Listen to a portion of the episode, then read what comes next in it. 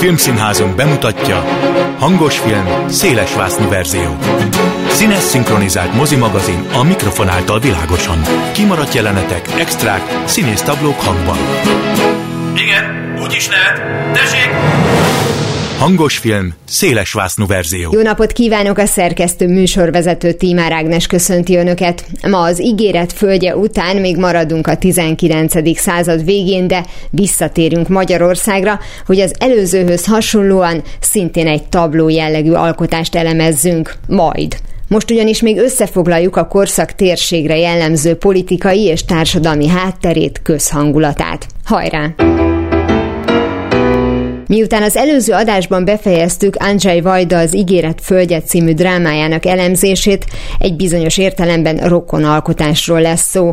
Az eddig vizsgált mű alapvetően azért kapott a 70-es években egy filmes adaptációt, mert az akkori politikai rendszer szívesen látta, hogy egy történet alapvetően negatív színben tünteti fel a főszereplő három nagytőkést, és részletesen mutatja be a munkások életét, kiszolgáltatott helyzetét. A liberalizmus filmes ábrázolását bemutató sorozatunk szempontjából van jelentősége, hogy a három főszereplő egyike zsidó származású a történetben, hamarosan kiderül, hogy miért. Pár Ádám történész politológus már több adásban hangsúlyozta, hogy a 18. században az eszme még csak néhány vonásában hasonlított a mai ismerthez. Ahogy haladunk előre a történelemben a választott filmeken keresztül, láthatjuk miképpen alakul át a liberalizmus, és kezd magába foglalni olyan a polgáros tanácskozás előhívta nézeteket, amelyek valóban a jogegyenlőség megvalósulását segítették elő. Ide tartozott a kisebbségek társadalomba való integrálása. Ennek módját, sikerességét már valamelyest megvizsgáltuk Lengyelországban. Ma, bár egyelőre csak említjük a napfényízét, a hazai helyzetről is szó lesz. Pár Ádám, a Méltányosság Politika Elemző Központ munkatársa a mai, vagyis a 24. részben erről beszél a múlt héten beharangoztam az adás végén, hogy a napfényíze lesz a, a következő opusz, és azt mondtad nekem, hogy az az egyik kedvenc filmed. Igen, ez valóban így van, legalábbis a rendszerváltás után készült kosztümös és magyar témájú és magyar készítésű filmek közül mindenképpen ez az egyik kedvencem. Már csak a történet mesélés miatt is, hiszen három, pontosabban négy generációt látunk, nagyjából a dualizmus fénykorától kezdve a rendszerváltásig, és közben kapunk egy keresztmetszetet a magyar történelemről, egy társadalmi réteg életén, sorsán keresztül. De mielőtt még azért a napfény ízéről beszélnék úgy részletesen, egy kicsit hosszabb történelmi bevezetőt mindenképpen el kell mondanom, hasonlóan az eddigi filmekhez, amelyekről beszéltünk. Nyilván akik hallgatják ezt az adássorozatot, tudják, hogy a liberalizmus a 19. században elsődlegesen egy emancipatórikus ideológia és egyúttal politikai mozgalom volt, és minden magát liberálisnak valló politikai mozgalom az eredeti liberális filozófiának megfelelően a jogegyenlőség talaján állt, tehát az egyenlő szólás, vallás, sajtószabadság jogokat, közteherviselést, törvény előtti egyenlőséget képviselte, és ezzel együtt pedig lényegében a nemzeti célokat, nemzeti célkitűzéseket, és a nemzeti célkitűzések között szerepelt természetesen a különböző etnikai, regionális, vallási kisebbségek emancipációja. Na most nyilvánvalóan Európában a 18.-19. század fordulóján, tehát abban az időszakban, ahonnan elindultunk ezzel a beszélgetés sorozattal, a zsidóság eh, volt az a történelmi, hosszú ideje Európában élő kisebbség, amely foglalkoztatta például a filozófusokat, gondolkodókat, írókat, akik a jogegyenlőség talaján álltak, hiszen leginkább az ő korábbi történetükön keresztül lehetett rámutatni a vallási üldöztetésnek a borzalmaira, és, és arra, hogy ez mennyire szemben áll a, a józan észszel is, meg a humanitással, amire ugye a liberálisok hivatkoztak. Bocsánat, ezzel nem akarlak megakasztani, hogy ennek az volt az oka, hogy mi most a zsidóságot emeltük ki így a kisebbségek közül, mert az volt a legnagyobb, tehát, hogy muzulmánok is voltak, tehát, hogy vallási sokkal, származás sokkal de kevesebben. kevesebben, arányaiban mindenképpen kevesebben. És a, a másik része az pedig életmódra vonatkozott, mert van egy ilyen, hát ez nem ilyen városi legenda, ez több annál, hogy ugye a roma kultúra azért nem asszimilálódott, mert nem is akart, mert, mert hogy ugye évszázadokon keresztül ténylegesen vándorolt. Bizonyos valaki terület, vándorolt, valaki, valaki nem. nem. Igen, csak azt mondom, hogy más volt ugye a viszonyrendszer. Viszont akik letelepettek, azok sokkal zártabb közegben éltek, tehát hogy nem kerültek konfliktusba a körülöttük élő emberekkel, nem csak ezért, hanem azért, is, mert amíg még nem értünk el a polgárosodásig, addig nagyon hasonló életet éltek. Most itt a higiéniára gondolok, itt pontosabban a hiányára hmm. és a többi, hogy a városi népeknek ugyanaz volt a természetes, hogy ez a másnap fürdök minden karácsony másnap, hmm. ez is meg, és hogy ugye a zsidó vallásnak meg elvárása, tehát hogy az egy olyan rendszerességet visz bele, hogy ha tetszik, ha nem, azok hát hát meg az isz, iszlámnak is. Az iszlámnak, persze csak mivel azért kérdeztem rá, hogy a muzulmánok azért nem voltak hmm. így ilyen formán a diaszporában ekkora számban képviseltetve, tehát, hogy akkor kezdték el, mm, nem rossz szóval kilökni magukból, vagy a társadalom akkor sütötte rájuk, hogy például ugye a Pest is, is tőlük származik, meg minden tőlük származik, mert ők voltak ez az már egyetlenek. A köz, ez már a, ez a középkorban elkezdődött. Az, azt mondom, hogy amikor még nagyon hasonló volt az embereknek úgy általában a, a higiéniás igényük, és hogy a zsidók nem betegedtek meg, hát akkor biztos, hogy tőlük kaptuk el, nem csak ők mondjuk fürödtek. Mm. Tehát, hogy, hát és meg a... egyébként zsidó negyedekben is volt azért arányaiban Csak, kevesebb, de azért azért volt. Tehát Meg egyébként azt soha nem szabad elfelejteni, hogy amikor két közösségről beszélünk, akkor nem úgy kell elképzelni, hogy az alma és a banán, és köztük semmifajta kapcsolat. De mind a kettő gyümölcs, megmondták a bazi nagy görög lagziba. Igen, igen, de hogy, hogy nyilvánvalóan, hogy volt kommunikáció, volt kölcsönös kapcsolatrendszer, ennél fogva ebből fakadóan pedig hát azért a katasztrófák, így a járványok is közösen sújtották őket. Persze, és a, a középkortól el is akarok távolodni, mert hiszen mi most már a 19. és a 20. század fordulójánál tartunk jó ideje. Hát amikor még az emberek egy jó részének még azért a mentalitása szintén egy régebbi korban gyökerezett, ha nem is mondanám azt, hogy középkori, nem mindenki a filozófusoknak a gondolataival kelt és feküdt. Hát pont ez lesz majd a probléma a polgárosodás ellenére, vagy éppen a polgárosodásból fakadóan, a polgárosodás bomlás termékeiből fakadóan bizonyos atavisztikus jelenségek megjelennek, amire senki nem számított, bár számíthatott volna.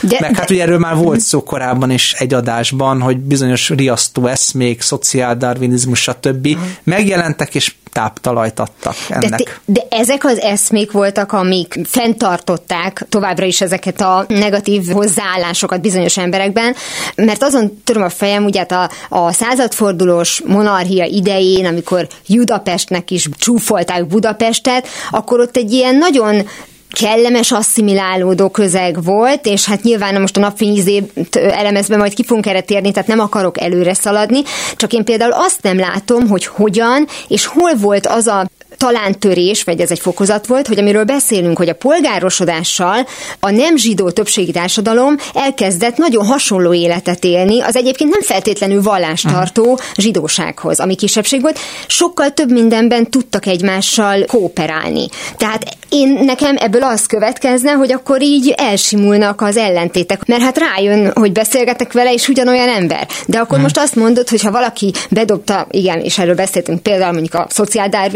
szociáldarvinizmusnak a sok időzőjeles csodálatos eszmét, hogy mégis voltak rá vevők hosszú távon. Mm, hát hosszú távon mindenre van vevő.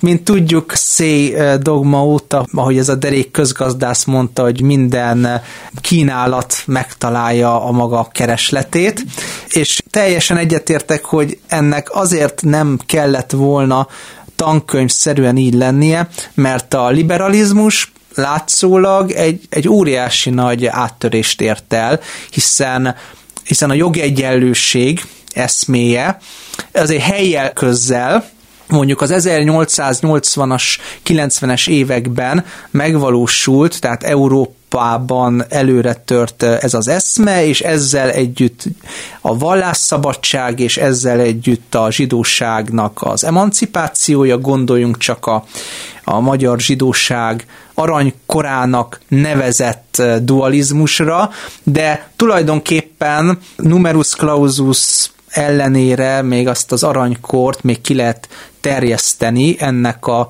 határát egészen 1938-ig, a zsidó törvények uh-huh. előtti időszakig, vagy például a másik irányba is lehet egy kiterjesztést tenni, tehát mondhatjuk azt, hogy az 1840-es évektől kezdve, amikor Kossuth, Ötvös és társaik fölvetették a zsidóság emancipációjának az ügyét, akkortól kezdődik egyfajta aranykor.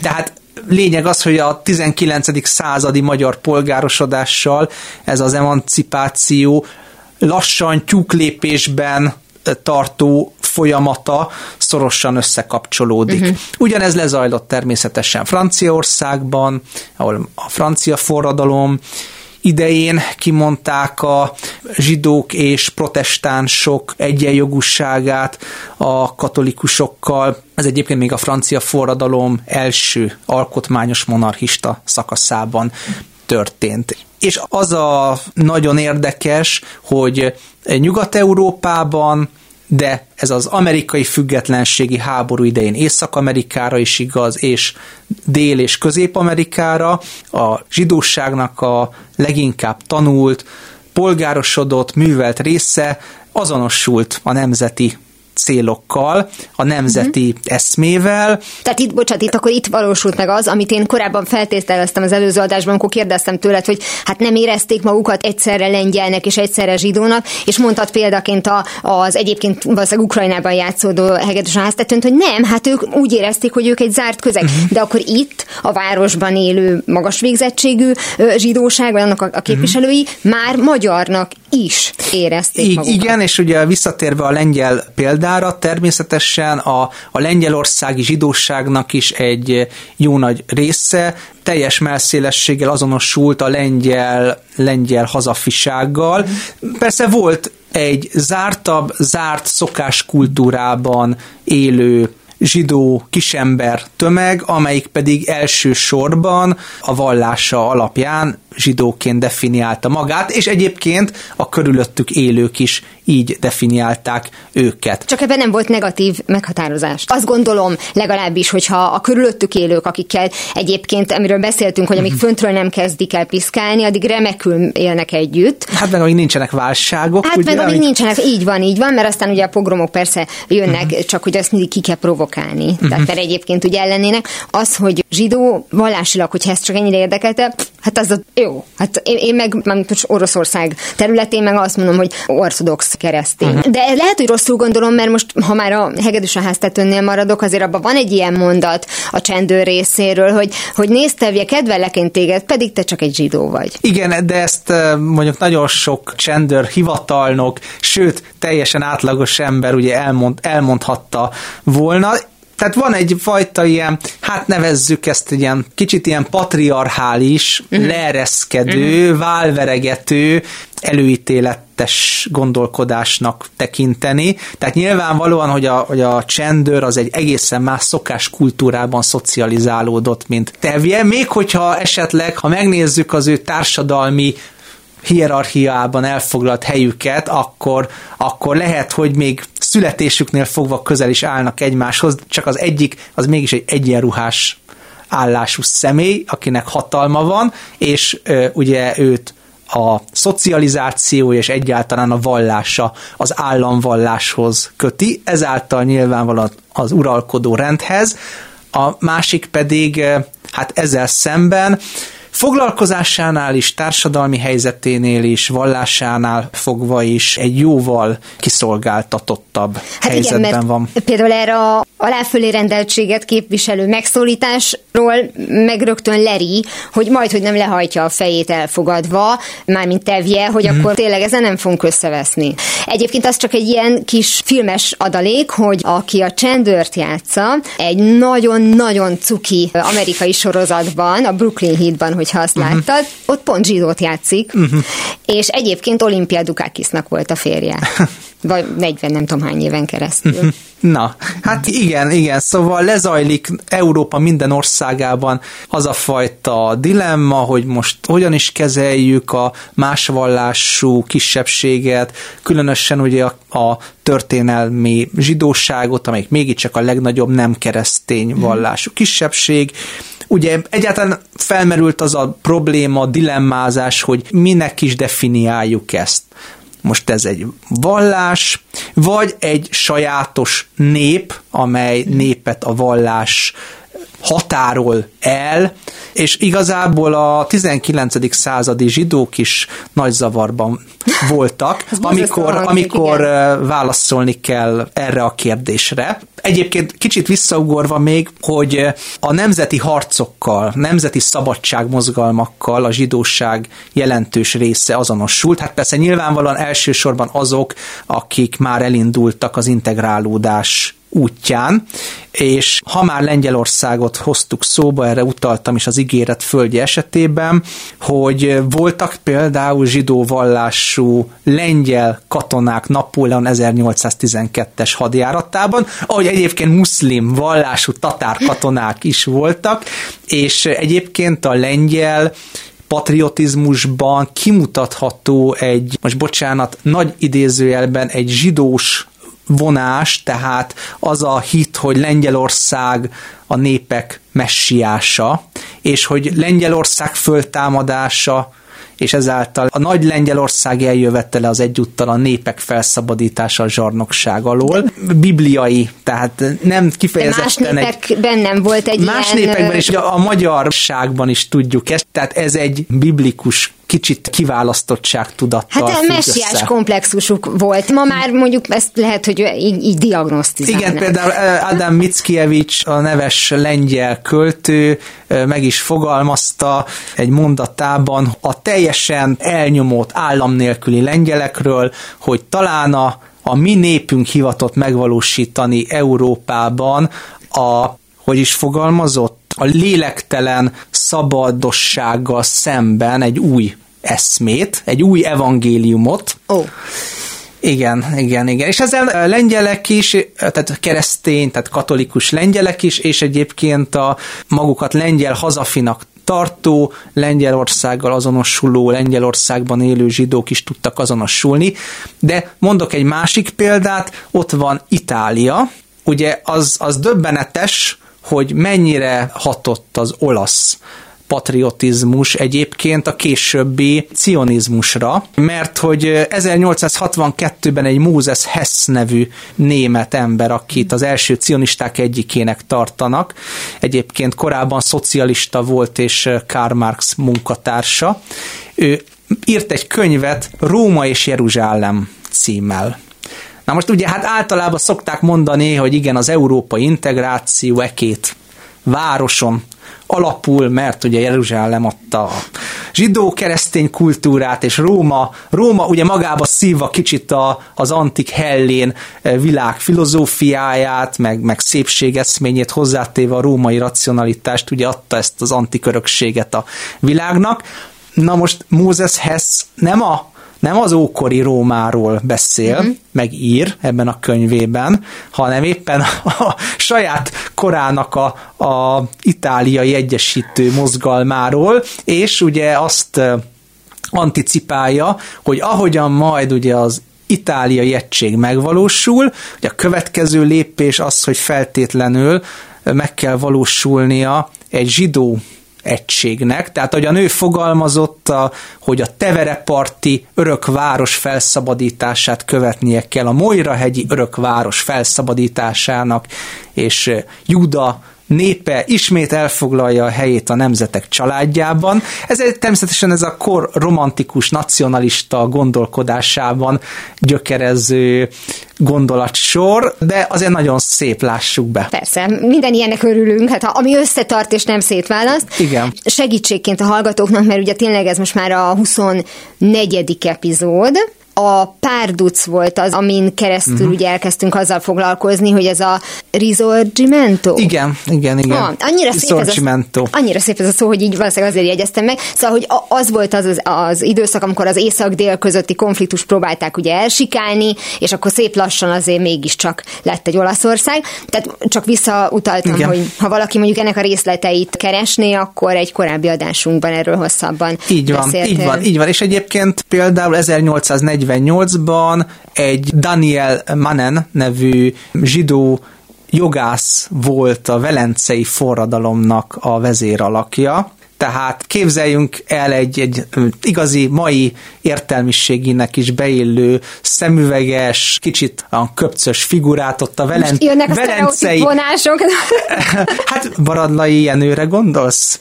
Ja, nem, én speciál ronda módon a, a My Fair Lady magyarjára gondoltam, hogy úgy voltak vele, csak hogy köpcös, rendezetlen hajú, a, hát a Kárpátig. Igen, csak nem mindegy, hogy valaki ilyen módon képes hatni egy egész, egy egész népre, ha most a Velenceit né, egy népnek nevezzük. Tehát azt mondod, hogy már akkor is működött a marketing, tehát hogyha valaki úgy néz ki, mint Brad Pitt, akkor arra nagyobb eséllyel fognak hallgatni, mint ha úgy néz ki, mint Danny DeVito?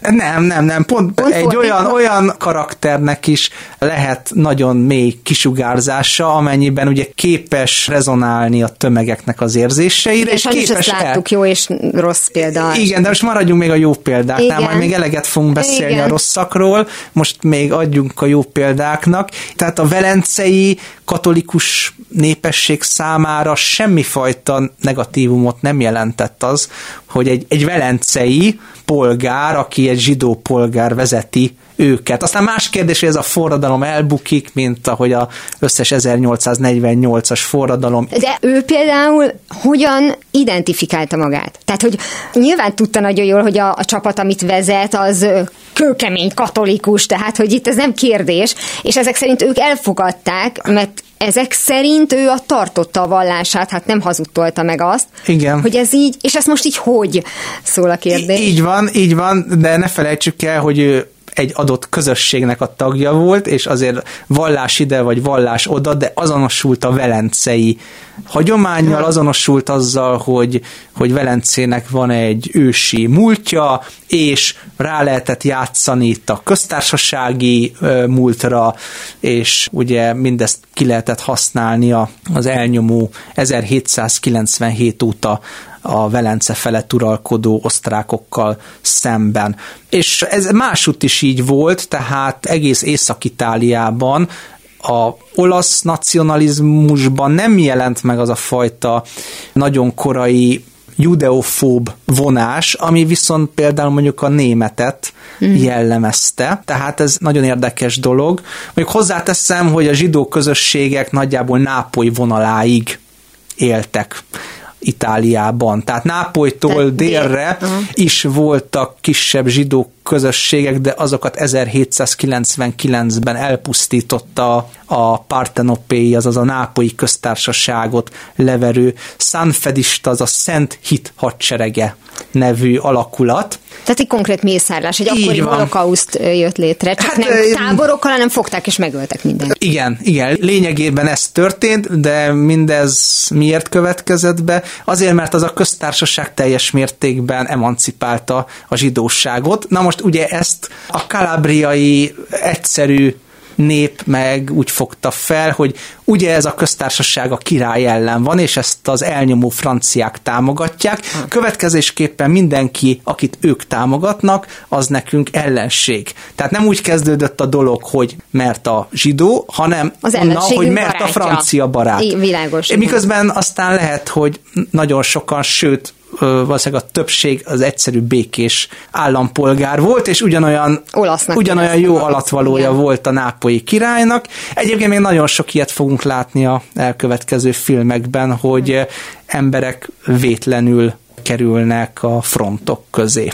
Szerintem minden ember vétlenül kerül a frontok közé. Van egy olyan érzésem, amikor így besoroznak embereket háborúba. Igen, igen, csak más az, hogyha valakinek van egy határozott, szilárd ja, ha elkötelezettsége, megy, persze. és maga viszi a zászlót, akkor az a minimum, hogy önmagát is kicsit kockáztatja. Igen, csak ugye erre szokott jönni ez a nagyon demagóg hozzáállású válasz, hogy hát azok a nagyon elszánt ezredesek meg kapitányok, azok valahogy mindig egy ilyen védett sátorban vannak, gondterhelten valami a korabeli térkép fölé görnyedve, és a besorozott fiatal emberek, akiknek eszük ágában nem volt fegyvert fogni és kimenni, azokat meg halomra ölik tulajdonképpen kint a mezőkön meg réteken. Igen, ez egyébként nagyon jó, hogy említetted a katonákat, azért is, mert majd lesz olyan film, ahol kifejezetten hogy egy zsidó vallású katonatiszt jelenik meg, mert hogy ugye a sztereotípiák ellen úgy is próbáltak azért a zsidó fiatalok harcolni, hogy például vívóklubok alakultak. Ugye Herzl Tivadar, uh-huh. a cionizmus atya is állítólag újságíróként arról álmodott, hogy majd kartpárbaj viadalokban sorra legy legyőzi a korának nagy antiszemitáit. É. Bocsánat, csak tényleg arra mondtam, hogy ez még mindig a romantikus elképzelések kora. Hát igen, igen, miközben már ugye kőkemény valóság van, és megszületik ugye az, az antiszemitizmus, a modern antiszemitizmus, ugye az antiszemitizmus szó nem létezett az 1870-es évek előtt, tehát akkor mondjuk judeofóbiáról, egyszerű zsidó ellenességről beszéltek. Az antiszemitizmust egy Wilhelm Már nevű, egyébként enézettel azonosuló újságíró alkotta. Pár Ádámmal a jövő héten maradunk időben és térben is itt, hiszen az éppen háttérként szolgáló polgárosodás időszakában a társadalom szerkezete és a politikai aktivitás hangsúlyosabbá válása miatt szakértőnk fontosnak érzi, hogy részletesen megismerkedjünk az adott korral, viszonyrendszerekkel, hogy a folytatásban olyan szempontokból is megvizsgálhassuk Szabó István a Napfény íze című drámáját, amelyekre a filmet nézve talán eddig nem figyeltünk.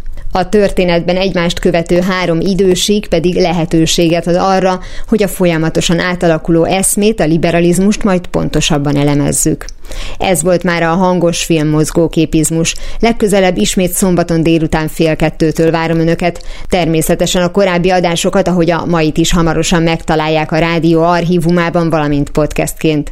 Kövessenek minket a Facebookon, és ha még nem tették, iratkozzanak fel YouTube csatornánkra. Köszönöm a figyelmüket, a szerkesztő műsorvezetőt, Tímár Ágnest hallották. Viszont hallásra! A most hallott műsort is megtalálja a honlapon www.clubradio.hu A szó elvész, de a hang megmarad.